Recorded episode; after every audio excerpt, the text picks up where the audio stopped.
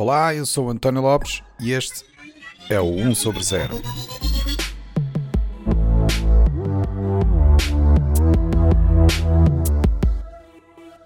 Este é o episódio 38, com a rubrica Book Club com o Luís Correia. Olá, bem-vindos a mais um episódio do 1 sobre 0. Hoje voltamos aqui com a rubrica do Book Club e mais um convidado para vos apresentar um livro, ou, ou, neste caso uma série de livros. O convidado é o Luís Correia, mais conhecido como o senhor que nos desenrasca em tudo o que é matéria de makers, porque ele tem um talento especial em abrir aparelhos, perceber o que é que está errado com eles e corrigir o problema quando é possível. E o mais extraordinário é que ele depois também consegue montar o aparelho de volta sobrando só um ou dois parafusos, não é, Luís? Optimalmente não sobra nenhum, mas pronto. Exato. Já agora, se quiserem saber um pouco mais sobre o mundo maker, o Luís já participou no outro episódio do podcast em que falámos exatamente sobre esta temática. É o episódio 2. Vão lá ouvir as histórias bem engraçadas nesse episódio. Ora bem, Voltando então aqui ao nosso episódio do Book Club, o Luís vai-nos falar da série de livros da coleção The Expanse, que imagino que muita gente conheça pela série de TV que tem o mesmo nome. Eu confesso que eu não li os livros, até porque eu nem sequer sabia que eles existiam antes de surgir a, a série, mas já vi as duas primeiras temporadas da série de TV e, e, e adorei completamente. Cheira-me que eu vou ter que ler os livros, né? até para saber como é que aquilo segue, uma vez que a série ainda só tem quatro temporadas, não é? É certo, e já vamos no oitavo livro publicado sendo que o nono uh, tem já a data anunciada 2021, é? 2021, penso que novembro, se não me engano. Uh, curiosamente, o, eu também chego aos livros do The Expanse depois de ter visto a primeira temporada. Portanto, eu vi a primeira temporada, ah, portanto, okay. vi aquilo praticamente em modo binge, até porque estava disponível no Netflix. Exato. E, e, tudo de uma vez, não é? E então disse, bom, então vou ter que ir ler os livros. Portanto, fui buscar as, as versões originais do, dos livros e li uh, na altura, se não me engano, uh, li numas férias os três primeiros livros uh, de rajada. Pois bem, então vá. O Luís vai mesmo apresentar esta coleção e a ver se conseguimos falar sem dar muitos spoilers. Está bem, Luís? Vamos, vamos tentar, vamos tentar. Como é que tu nos apresentarias o The Expanse? Bom, o, o universo em que se passa esta história do Expanse é o nosso sistema solar. A história descreve-nos, grosso modo, uh, e de uma forma que, curiosamente, a, a, série de TV, e vou fazer aqui muitos paralelos com a série de TV, faz sentido que o, que, que o faça, até porque a, eh, a série TV não estraga o livro. Eu, como não li os livros, de facto não sei essa parte, mas tu dirias que a série tem sido fiel a, aos livros? Sim. Aliás, eu encontrei, encontrei um, um, gráfico que mostrava o paralelo entre os livros e as, e, a, e as séries, e tipicamente cada série, cada season ou cada temporada é um livro. Normalmente pode agarrar, é, é por exemplo, eu posso dizer que já claramente a primeira temporada do The Expanse é o primeiro livro mas introduz personagens que só aparecem no segundo livro, ok? Portanto, a personagem da, da Christian Avassarala, que é representante do, de, trabalha nas Nações Unidas, é puxada, portanto, a, a, primeira, a primeira cena que nós vemos dela fazer cócegas ao miúdo, eh, ao neto, na série, é exatamente o primeiro capítulo do segundo livro. Em termos de história e de alinhamento de personagens, eh, eu seria tentado a dizer que de facto tem todo, tem todo o, sentido que esse personagem seja introduzido bastante mais cedo. Porque, como grande parte da história tem a ver com política, e sendo ela a personagem é um, é um animal político da, da, da, história, faz sentido porque o que nós vamos ver, e eu já vou explicar um bocadinho melhor, é que pronto, as três fações que existem, ou os três conjuntos que são vagamente unidos entre eles, são, são os seguintes. Pronto, a Terra. Então, mas espera, explica um pouco melhor isso. O que é que okay. são as fações? As fações. Aliás, até porque o que eu gosto particularmente desta ideia da série é estas tensões políticas entre planetas e outros territórios, não é? Exato. E, e, e, quem sabe, num futuro até onde a gente torne banal viajar no espaço, nós iremos também ter que lidar com estas tensões políticas, tal como elas já existem cá na Terra. Mas então explica particularmente o que é que é isso. o, o, o, nós temos o planeta Terra e Luna, portanto, Luna é, obviamente, a lua da Terra são a, a facção que é, no fundo, a origem da espécie humana e uh, que se juntou como um aglomerado. Depois temos uh, Marte. Marte foi, já foi colonizado neste momento. Está a tentar, está a desenvolver um esforço de, de terraformação, portanto, tentar que seja possível viver fora das, das cúpulas uh, que eles montaram, porque Marte não tem atmosfera respiráveis por humanos e no, Marta a fazer um esforço para não ser recolonizado pela Terra e então tem uma forte posição política e uma forte posição uh, militar, tal como algumas, alguns uh, países na, na Terra atual, uh, todas as pessoas são obrigadas a ter o serviço militar obrigatório. Em Marte é exatamente a mesma coisa. Portanto, todas as pessoas têm que passar pela, pela tropa, pela marinha, pelo que seja, pelo que for. E, portanto, Terra e Lua é um, é o, são os, os incumbentes, se é que podemos dizer assim. Uh, Marte uh, está a fazer um esforço de se tornar completamente independente e tem o seu próprio governo e tem a sua, a sua marinha de guerra, todo o esforço de guerra. E depois temos a parte curiosa que é o cinturão de asteroides. O cinturão de asteroides, que fica a, a seguir à órbita de Marte, é neste momento onde estão a maior parte dos recursos recursos sendo água, eh, sendo minar, eh, metais, sendo várias espécies de coisas que eh, consegue-se perceber, de certa forma, que. São bastante valiosos não é? e torna todo um mercado ali. São recursos que a Terra já não tem. Exatamente. E, okay. portanto, tudo isso desenvolve ali uma área de negócio absurda que é andarem a saltar de asteroide em asteroide, a recolher esses minerais todos, os metais, os elementos que fazem falta aos outros planetas, não é? E, portanto, aproveitam-se como uma, uma, área de mercado. Mas isto acontece há tantos anos, ou numa, numa escala temporal tão grande. Uh, uh, distante do que nós temos, que na prática também já representa uma outra ideia extremamente interessante, que é tu já começas a ver os efeitos que tem no corpo humano de pessoas que Ora, já nasceram nos asteroides e já nasceram naquela Exatamente. vida de, de, viagem espacial. Aqui há uma, uma, uma espécie de, de ódio que os, os que vivem nos, no, no cinturão de asteroides, portanto, em linguagem, portanto, no inglês original são os belters, portanto, são os que vivem no belt, no, no asteroid belt, portanto, belters, eu vou usar esta palavra daqui para a frente, porque para mim é mais simples do que estar a dizer o cinturão das estrelas. Portanto, os belters identificam que os planetas, os inners, portanto, os planetas internos, ou seja, todos os que estão uh, de Mar, portanto, Marte, uh, Terra, Júpiter, uh, ai, disparate, Marte, Terra e Lua, esses planetas são os inners, são aqueles que vêm ao cinturão buscar recursos e eles sentem-se como explorados porque, na verdade, Exatamente. o que acontece é que os belters são os, uh, os mineiros. Exatamente. Aqueles mineiros que na Terra, uh, uh, que no, no, nosso passado atual iam buscar o carvão e o ferro e as outras coisas todas nas profundezas da Terra e que eram explorados e nunca ganhavam com isso. Portanto, é exatamente o mesmo paralelo que se dá com os Belters. Exatamente, era por isso que eu estava a dizer ao início que aquilo que eu gostava efetivamente no livro é estas tensões de classes sociais e políticas que tu na prática tens um paralelo completo para aquilo que acontece já na Terra e sendo só um planeta com os países diferentes que existem e com as classes sociais entre eles.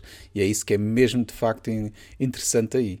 Sim, pensa-se que eu, eu não consegui encontrar um, uma data correta, mas pensa-se que todo o plot do, do, da série de livros e de, e da, ficção passa-se perto de 250, 300 anos no nosso futuro. Portanto, há uma data de acontecimentos que foram existindo eh, que nos permitem isso. Portanto, os, os inners, portanto, os planetas internos, estão eh, obviamente sub, sobrepopulados na Terra, a maioria da população vive com uma coisa que será equivalente ao rendimento mínimo, ou seja, é um subsídio básico de rendimento, sem necessidade de trabalhar, que no fundo acaba por ser um pouco perto da pobreza, mas não fome. Ok? Isso eu acho que fica muito bem representado, está muito bem representado na série. Portanto, essa visualização de como é que é a Terra em que as pessoas uh, vivem na rua, vivem do basic, que é o que eles chamam, portanto, o basic income, ou seja, subsídio básico, e, e, portanto, são fortemente criticadas pelos beltas porque na Terra toda a gente consegue viver e consegue não passar fome sem precisar de fazer nada, só precisa de existir. E claro que quando estás, quando vives a bordo de uma nave espacial ou de um, de uma colónia uh, num, num asteroide. Uh, isso não é bem assim, não é? Portanto, há recursos básicos para manter a, a vida que, que, são, de certa forma, difíceis. Portanto, ainda continuando a descrever, portanto, Marte tem uma armada estelar forte para assegurar a total independência do planeta, mas continua a sonhar em conseguir reformar o planeta para que seja possível viver na superfície e não nas cúpulas. Mas é isso que é engraçado, o facto de, de Marte ter que necessariamente apostar nessa vertente militar, porque eles sabem muito bem que é, eles de uma, de uma forma ou de outra vão precisar daquilo. E, e o conflito é, é, quase inevitável com o planeta Terra, porque não, não há outra hipótese. Não é? Eles querem se reconhecer enquanto, enquanto uma, uma facção diferente, é? um planeta com uma autoridade diferente, mas têm sempre pela frente o, a população original que vem do planeta Terra, é? Exato, mas eles têm o problema que o planeta deles não tem as mesmas condições que o planeta Terra, não tem água, não tem atmosfera, portanto a coisa complica. Exato. E, e essa é que é a necessidade deles terem que ir ao, ao, ao cinturão de asteroides e buscar recursos, é? principalmente água. Exatamente, é, pois. Marte é um dos clientes, é, é um dos stakeholders, sei que podemos usar essa palavra uh, neste, neste termo, em que ele uh, domina alguns dos, dos asteroides, portanto que são eu, se não me engano, acho que é o asteroide Ceres. Ceres é, é gerido por uma corporação uh, de Marte.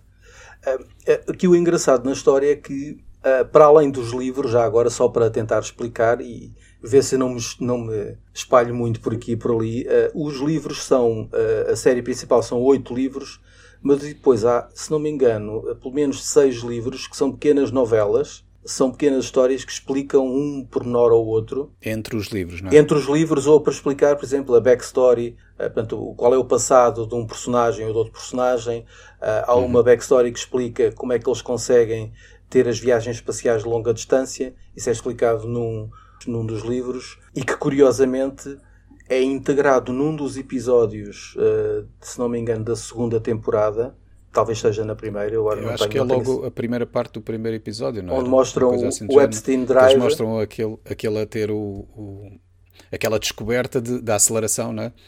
Exatamente, então é, é, no, é na primeira temporada. E, e, que isto, portanto, as viagens espaciais de longa distância só são possíveis graças ao desenvolvimento do Epstein Drive, que é uma das peças de ficção da história, não é?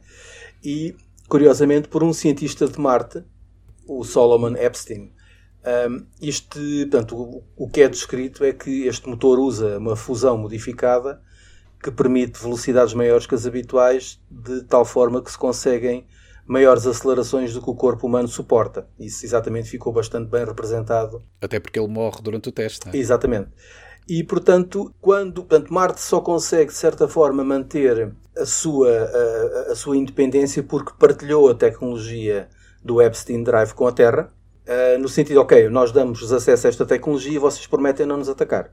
Portanto, isso não é dito de forma direta, mas acaba por depois perceber. Mas é a base da tensão política. É a base da tensão então, política. Mas pronto, já, já explicaste no fundo aquilo que é a base do que suporta estas histórias, não é? qual é o, o estado deste universo, ou do, neste caso o sistema solar uh, em que nós vivemos. Mas o que é que é exatamente a, a história? Sem dar muitos spoilers, isto centra-se no quê? Bom, uh, grosso modo, o, o, toda a série do The Expanse tem uh, duas, dois pontos que são completa ficção. Um deles é o Epstein Drive, portanto, o drive de, de, de grande velocidade uh, criado pelos humanos, e a outra, a outra parte é a protomolécula. A protomolécula é o ponto central da história. Posso mais ou menos revelar como é que aquilo acontece. Portanto, supostamente, um dos planetas satélites de Júpiter, é um, é um planeta que foi capturado por Júpiter. Portanto, era um planeta eh, que não foi formado com o nosso sistema solar, mas foi capturado pela gravidade de Júpiter. E, e isso é um facto. Eh, aparentemente é um facto. Não sei se é verdade, portanto, não me matem já. Um, segundo o, o, que eu penso, os, os autores da, da, da, história escolheram exatamente esse, esse ponto interessante para dizer que esta protomolécula veio de fora do sistema solar. Uh, e, portanto, uh, como eu estava a dizer, portanto, há, há, várias posições que Terra e Marte têm no cinturão das, asteroides e nos planetas exteriores que vão só vão também gerir portanto, todas as operações de mineração, mas também de investigação. E em que a mão de obra barata são os belters, não é? Porque são, são pessoas que estão habituadas a viver em gravidade zero uh, e são considerados cidadãos de segunda, portanto, uh, podem ser usados para tudo e mais alguma coisa. E a protomolécula, nós sabemos, vamos saber da protomolécula durante o primeiro livro e da primeira temporada, e a história, portanto, para escrever, descrever mais ou menos como é que os livros estão escritos, como nós vimos, portanto, para quem conheceu ou quem viu a série do Game of Thrones e quem conhece o livro dos Game of Thrones, percebe que cada capítulo ou cada pedaço da história é contado do ponto de vista de um personagem. Isto é mais ou menos comum, eh, não é só o Game of Thrones que o faz, mas o The Expanse eh, tipicamente é o título do capítulo é o nome do personagem. E nós vemos que começa com Holden, que é o James Holden, e a história que nos apresentam é a bordo de uma das naves de recolha de gelo, que é o Canterbury, que está a fazer a sua operação de recolher uh, uh, os, os. O tal gelo de, da zona dos asteroides, não é? Exatamente, a zona dos asteroides. Recebe um pedido de SOS, há para lá umas coisas que acontecem e envia um, um pequeno. Um pequeno. Eu nem sei como é, como, é, como é que se diz isto em português, mas um pequeno pod com cinco tripulantes para ver o que é que acontece e para tentar responder ao pedido de, de SOS. No meio desta história toda, o, a nave Canterbury é, é destruída por um atacante desconhecido. Os, os tripulantes conseguem escapar ao ataque, são capturados por uma nave de Marte que estava nas vizinhanças e pronto, a história vai prosseguir um pouco a, partir daí. Eu sei que não estou a, explicar, estou a tentar não explicar demasiado o que é que está a acontecer.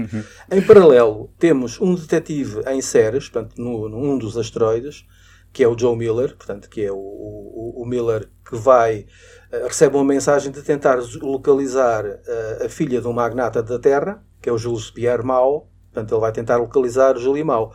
E o engraçado é que ele ao longo do primeiro livro todo, portanto, o que acontece é que os dois personagens, o Joe Miller e o James Holden, vão navegar e vão todos dar à Mao, porque a Mao é que é o ponto, o ponto central, o ponto da, central história, da história.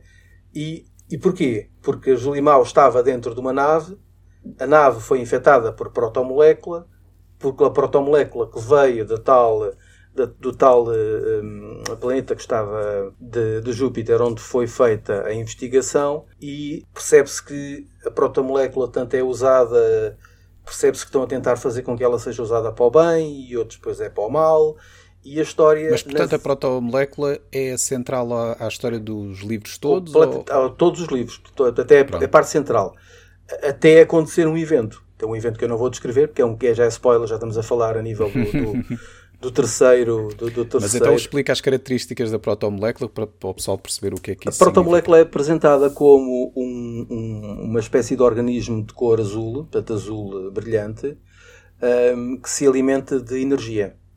Portanto, na, quando os sobreviventes daquele, daquele pequeno pod que foi à procura do SOS recebido pela Canterbury, eles conseguem encontrar a nave que era onde a Julie Mau esteve e a nave estava à deriva, com, as, com todas, as, todas as portas abertas, corpos, corpos a flutuar, portanto, evidentemente mortos, e com umas coisas estranhas a crescer desses corpos. Eles, quando, quando tu, qualquer humano o que faz, quando chega a uma nave perdida no espaço, a primeira coisa que eles fazem é ligar ao reator para ter energia ter luz e gravidade e essas coisas todas. Uh, que é mais ou menos, nós já vimos isso em muitas séries de ficção. Eh, séries e filmes uh, de ficção. O que acontece é que a partir do momento em que eles ligam o reator, a protomolécula uh, reaviva-se e começa-se a alimentar de novo e a crescer e a absorver e perceber que ela está a recolher informações de tudo o que lhe recolhe. Portanto, ela consome o humano, não se consegue perceber isso muito diretamente, o livro também não é muito claro nesse aspecto, mas uh, no fundo aquilo é como se estivesse a aprender um, e mais não digas. E mais tá não bem? vale a pena não estar vais, a dizer. Não vais dizer mais. Pronto, Pronto. Uh, Acho ótimo que assim já descreveste na prática aquilo que é o elemento central da história do, do Expanse. É óbvio que depois as outras personagens que, que nós vamos conhecendo ao longo de, de, em particular das duas temporadas que eu vi do Expanse, uh, são personagens, portanto, que vão navegando à volta deste conceito da protomolécula, que influencia, obviamente, estas tensões políticas que estamos a falar, e, portanto, é de facto uma história que é interessante, mas ao mesmo tempo, apesar de ter esta linha central, há muitas histórias individuais há que se vão desenvolvendo Há muita coisa volta. que acontece. Mas pronto, essas são aquelas que nós não podemos falar. Certo. Pronto. Mas eu acho que já fizeste aqui uma boa entrada para, para o pessoal ficar encantado com a ideia de ir ver a série, ou pelo menos ler os livros de, do resto da história. Eu sei que pelo menos eu tenho que ir ler os livros, que não, não estou para aguentar à espera que as temporadas venham saindo, mas pronto. Diz-me só uma coisa, o que é que te encanta claramente então aqui na, na série? Porquê é que ficaste assim tão encantado ao ponto de ler logo os, os livros todos? Bom, uh, eu tenho, tenho uma pancada muito, muito grande pela, por tudo, todas as histórias que envolvam a exploração espacial e, e tecnologia do futuro e coisas que eu sei que não vou ver no meu tempo de vida. Portanto, eu. Mas vale sonhar, não é? É, é um pouco. Eu confesso que eu já revi a primeira temporada do Expanse pelo menos três vezes, até porque eu sou uma pessoa que não consegue absorver tudo à primeira. Portanto, eu vejo, eh, especialmente agora, a, a, a quarta temporada eh, eu já a vi duas vezes, porque ainda tenho o livro relativamente fresco na cabeça e percebi como é que eles adaptaram partes do livro e partes que eu pensava que seriam de uma forma e acabam por ser outra. Por exemplo, no, na, na, quarta temporada há lá uma altura em que eh, tu, para viajares naquele planeta de um lado para o outro, usas um, um comboio eh, que existe lá e que se movimenta. E na série isso não aparece comboio nenhum, porque é um bocado irreal que eh, coisas que se passaram há 10 mil anos atrás ou mais tempo, que eles não conseguem precisar sequer o te... há quanto tempo é que foi, que existissem essas estruturas ainda a funcionar. Mas sim, é, é, é todo, é todo o, o, o plot do espaço. Um, há uma coisa muito importante nos livros e na série ficou muito bem representada que é todo o tempo que leva a fazer coisas. Eu recordo-me de, de uma parte, eu não vou agora dizer exatamente onde é que é, eles depois de passarem um determinado sítio sabem que vão demorar perto de 4 meses a chegar até ao planeta. Ou seja, apesar de nós termos a velocidade uh, das naves espaciais ser bastante elevada, há que pensar que temos que levar um momento de aceleração, depois a meio da distância temos que fazer a manobra do flip and burn, que é rodar a nave 180 graus, ligar e os foguetes para travar, para conseguir fazer a travar e chegar a, a um ponto que seja aceitável para, para fazer depois o resto da viagem nos, é, é, como se fosse o Star Trek, temos de usar o Warp Drive e depois os thrusters, não é? Só para fazer as manobras pequenas. Há aqui há várias, várias coisas que, que me atraem. Para já, to, toda a descrição de, das próprias naves. A série consegue representá-las de uma forma muito engraçada. Uh, curiosamente, eu vi um, um webcast que foi gravado durante a Comic Con de Silicon Valley, se não me engano, em que foi um painel com os, os tanto os autores do, do, do, livro e das séries, como com os, com os personagens principais, uh, e em que eles falam um pormenor que eu achei uh, delicioso e que nós, em termos de tecnologia, uh, somos capazes de achar piada. e que o, o, o Ty Frank, que eu já os apresento melhor no, um bocadinho mais à frente, acaba por dizer assim, bom, as design ideas que vos vamos dar para desenharem as naves da Terra, de Marte e dos Belters são mais ou menos as seguintes. As naves da Terra são aquelas naves clássicas tipo Windows. As naves de Marte são um bocadinho mais elegantes, portanto são tipo macOS. E depois as dos Beltas são tipo Linux, porque as naves dos. O Linux é feito o quê? É feito com pedaços mais ou menos agarrados daqui e dali, monta-se uma coisa, a parafusa, se mete-se um bocado de cola, está porreiro. Epá, e eu dei uma gargalhada tão grande quando, li, quando, quando ouvi o, o Tai Frank a dizer isto, porque disse: epá, o gajo está cheio de razão de certa forma, é o incumbente é a Terra, usa Windows. Os cool kids que são Marte, podem ser cool kids ou não, mas pronto, isso é discutível, usam macOS e o resto, uh, pronto, vai fazendo com o que tem e, e, e, é o Linux. Tenho aqui mais dois pormenores interessantes que acho que são capazes de ser uh, giros que as pessoas saibam. Uh, os autor, o autor do livro é o James S. A. Corey. Isto é um nome de código que é usado para assinar todos os livros da, da, da série até agora. Mas o James S.A. Corey não existe como pessoa. Os escritores é, é, o Ty Frank e o Daniel Abraham. O Ty Frank foi assistente do George R. R. Martin, que é aquele que escreveu os livros do Game of Thrones, e o Daniel Abraham foi produtor de várias, várias séries televisivas e, e já escreveu alguns argumentos. E isto acontece de uma forma muito engraçada. É que a história inicial do Expanse acontece porque alguém uh, está a falar, é pá, conheço aqui uma empresa de marketing online chinesa pá, que está a planear fazer um, um MMO, portanto um Massive Multiplayer Online Game, e pá, precisa de uma ideia, precisa de uma ideia. E então o, o Tai Frank diz, pá, tenho aqui uma ideia, pá, temos aqui Terra, Marte, Belter, e temos estas coisas e estas estas coisas e há aqui estes acontecimentos e temos aqui estas fações para entrar em luta. o início do argumento para esta história toda foi o, o script para um jogo de computador. Exatamente. Uh, essa empresa uh, claramente se apercebe que uh, isto iria custar muitos milhares de dólares e acaba por não prosseguir com o jogo.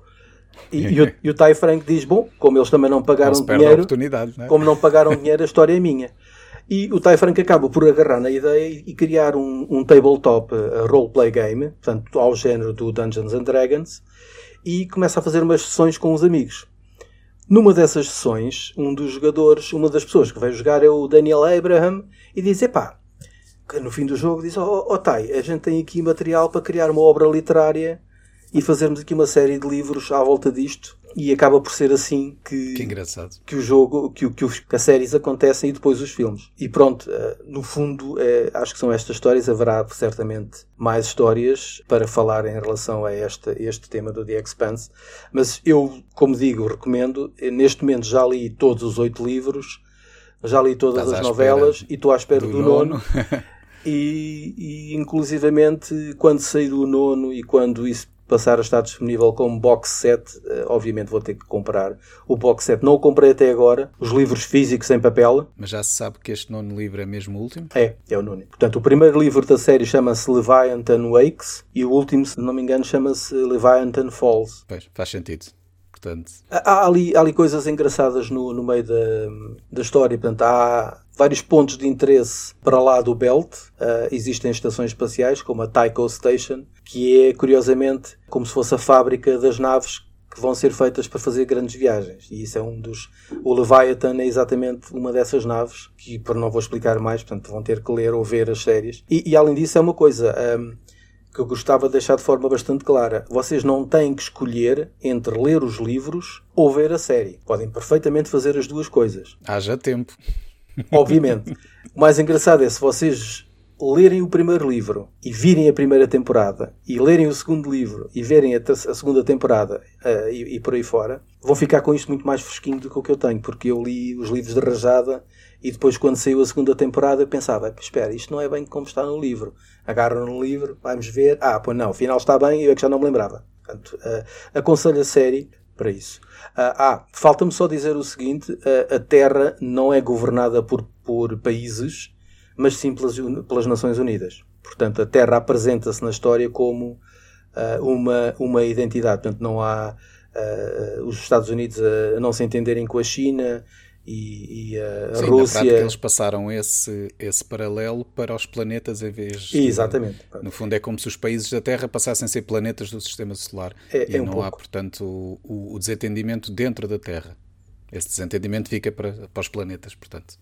Muito bem, acho que foi um contributo bastante interessante e espero que as pessoas se fiquem assim motivadas para ler os livros. Muito obrigado, Luís. De nada. Podes contar comigo. Até à próxima. O 1 sobre 0 é um podcast produzido por mim, António Lopes. As músicas são da autoria do Rui Carmo. Se quiserem saber mais sobre o podcast, aconselho-vos a visitar o site 1sobre0.com, onde poderão encontrar mais informação sobre os diversos convidados e sobre cada episódio, incluindo as várias notas e referências que fazemos durante as conversas podcast só é possível porque tenho um grupo de amigos fabuloso que me ajuda, desafia e contribui grandemente para o meu bem-estar emocional. Se quiserem entrar no nosso mundo louco de conversas sobre o futuro, podem começar por visitar o site oneoverzero.org. E lembrem-se, se gostarem do podcast, partilhem com os vossos amigos.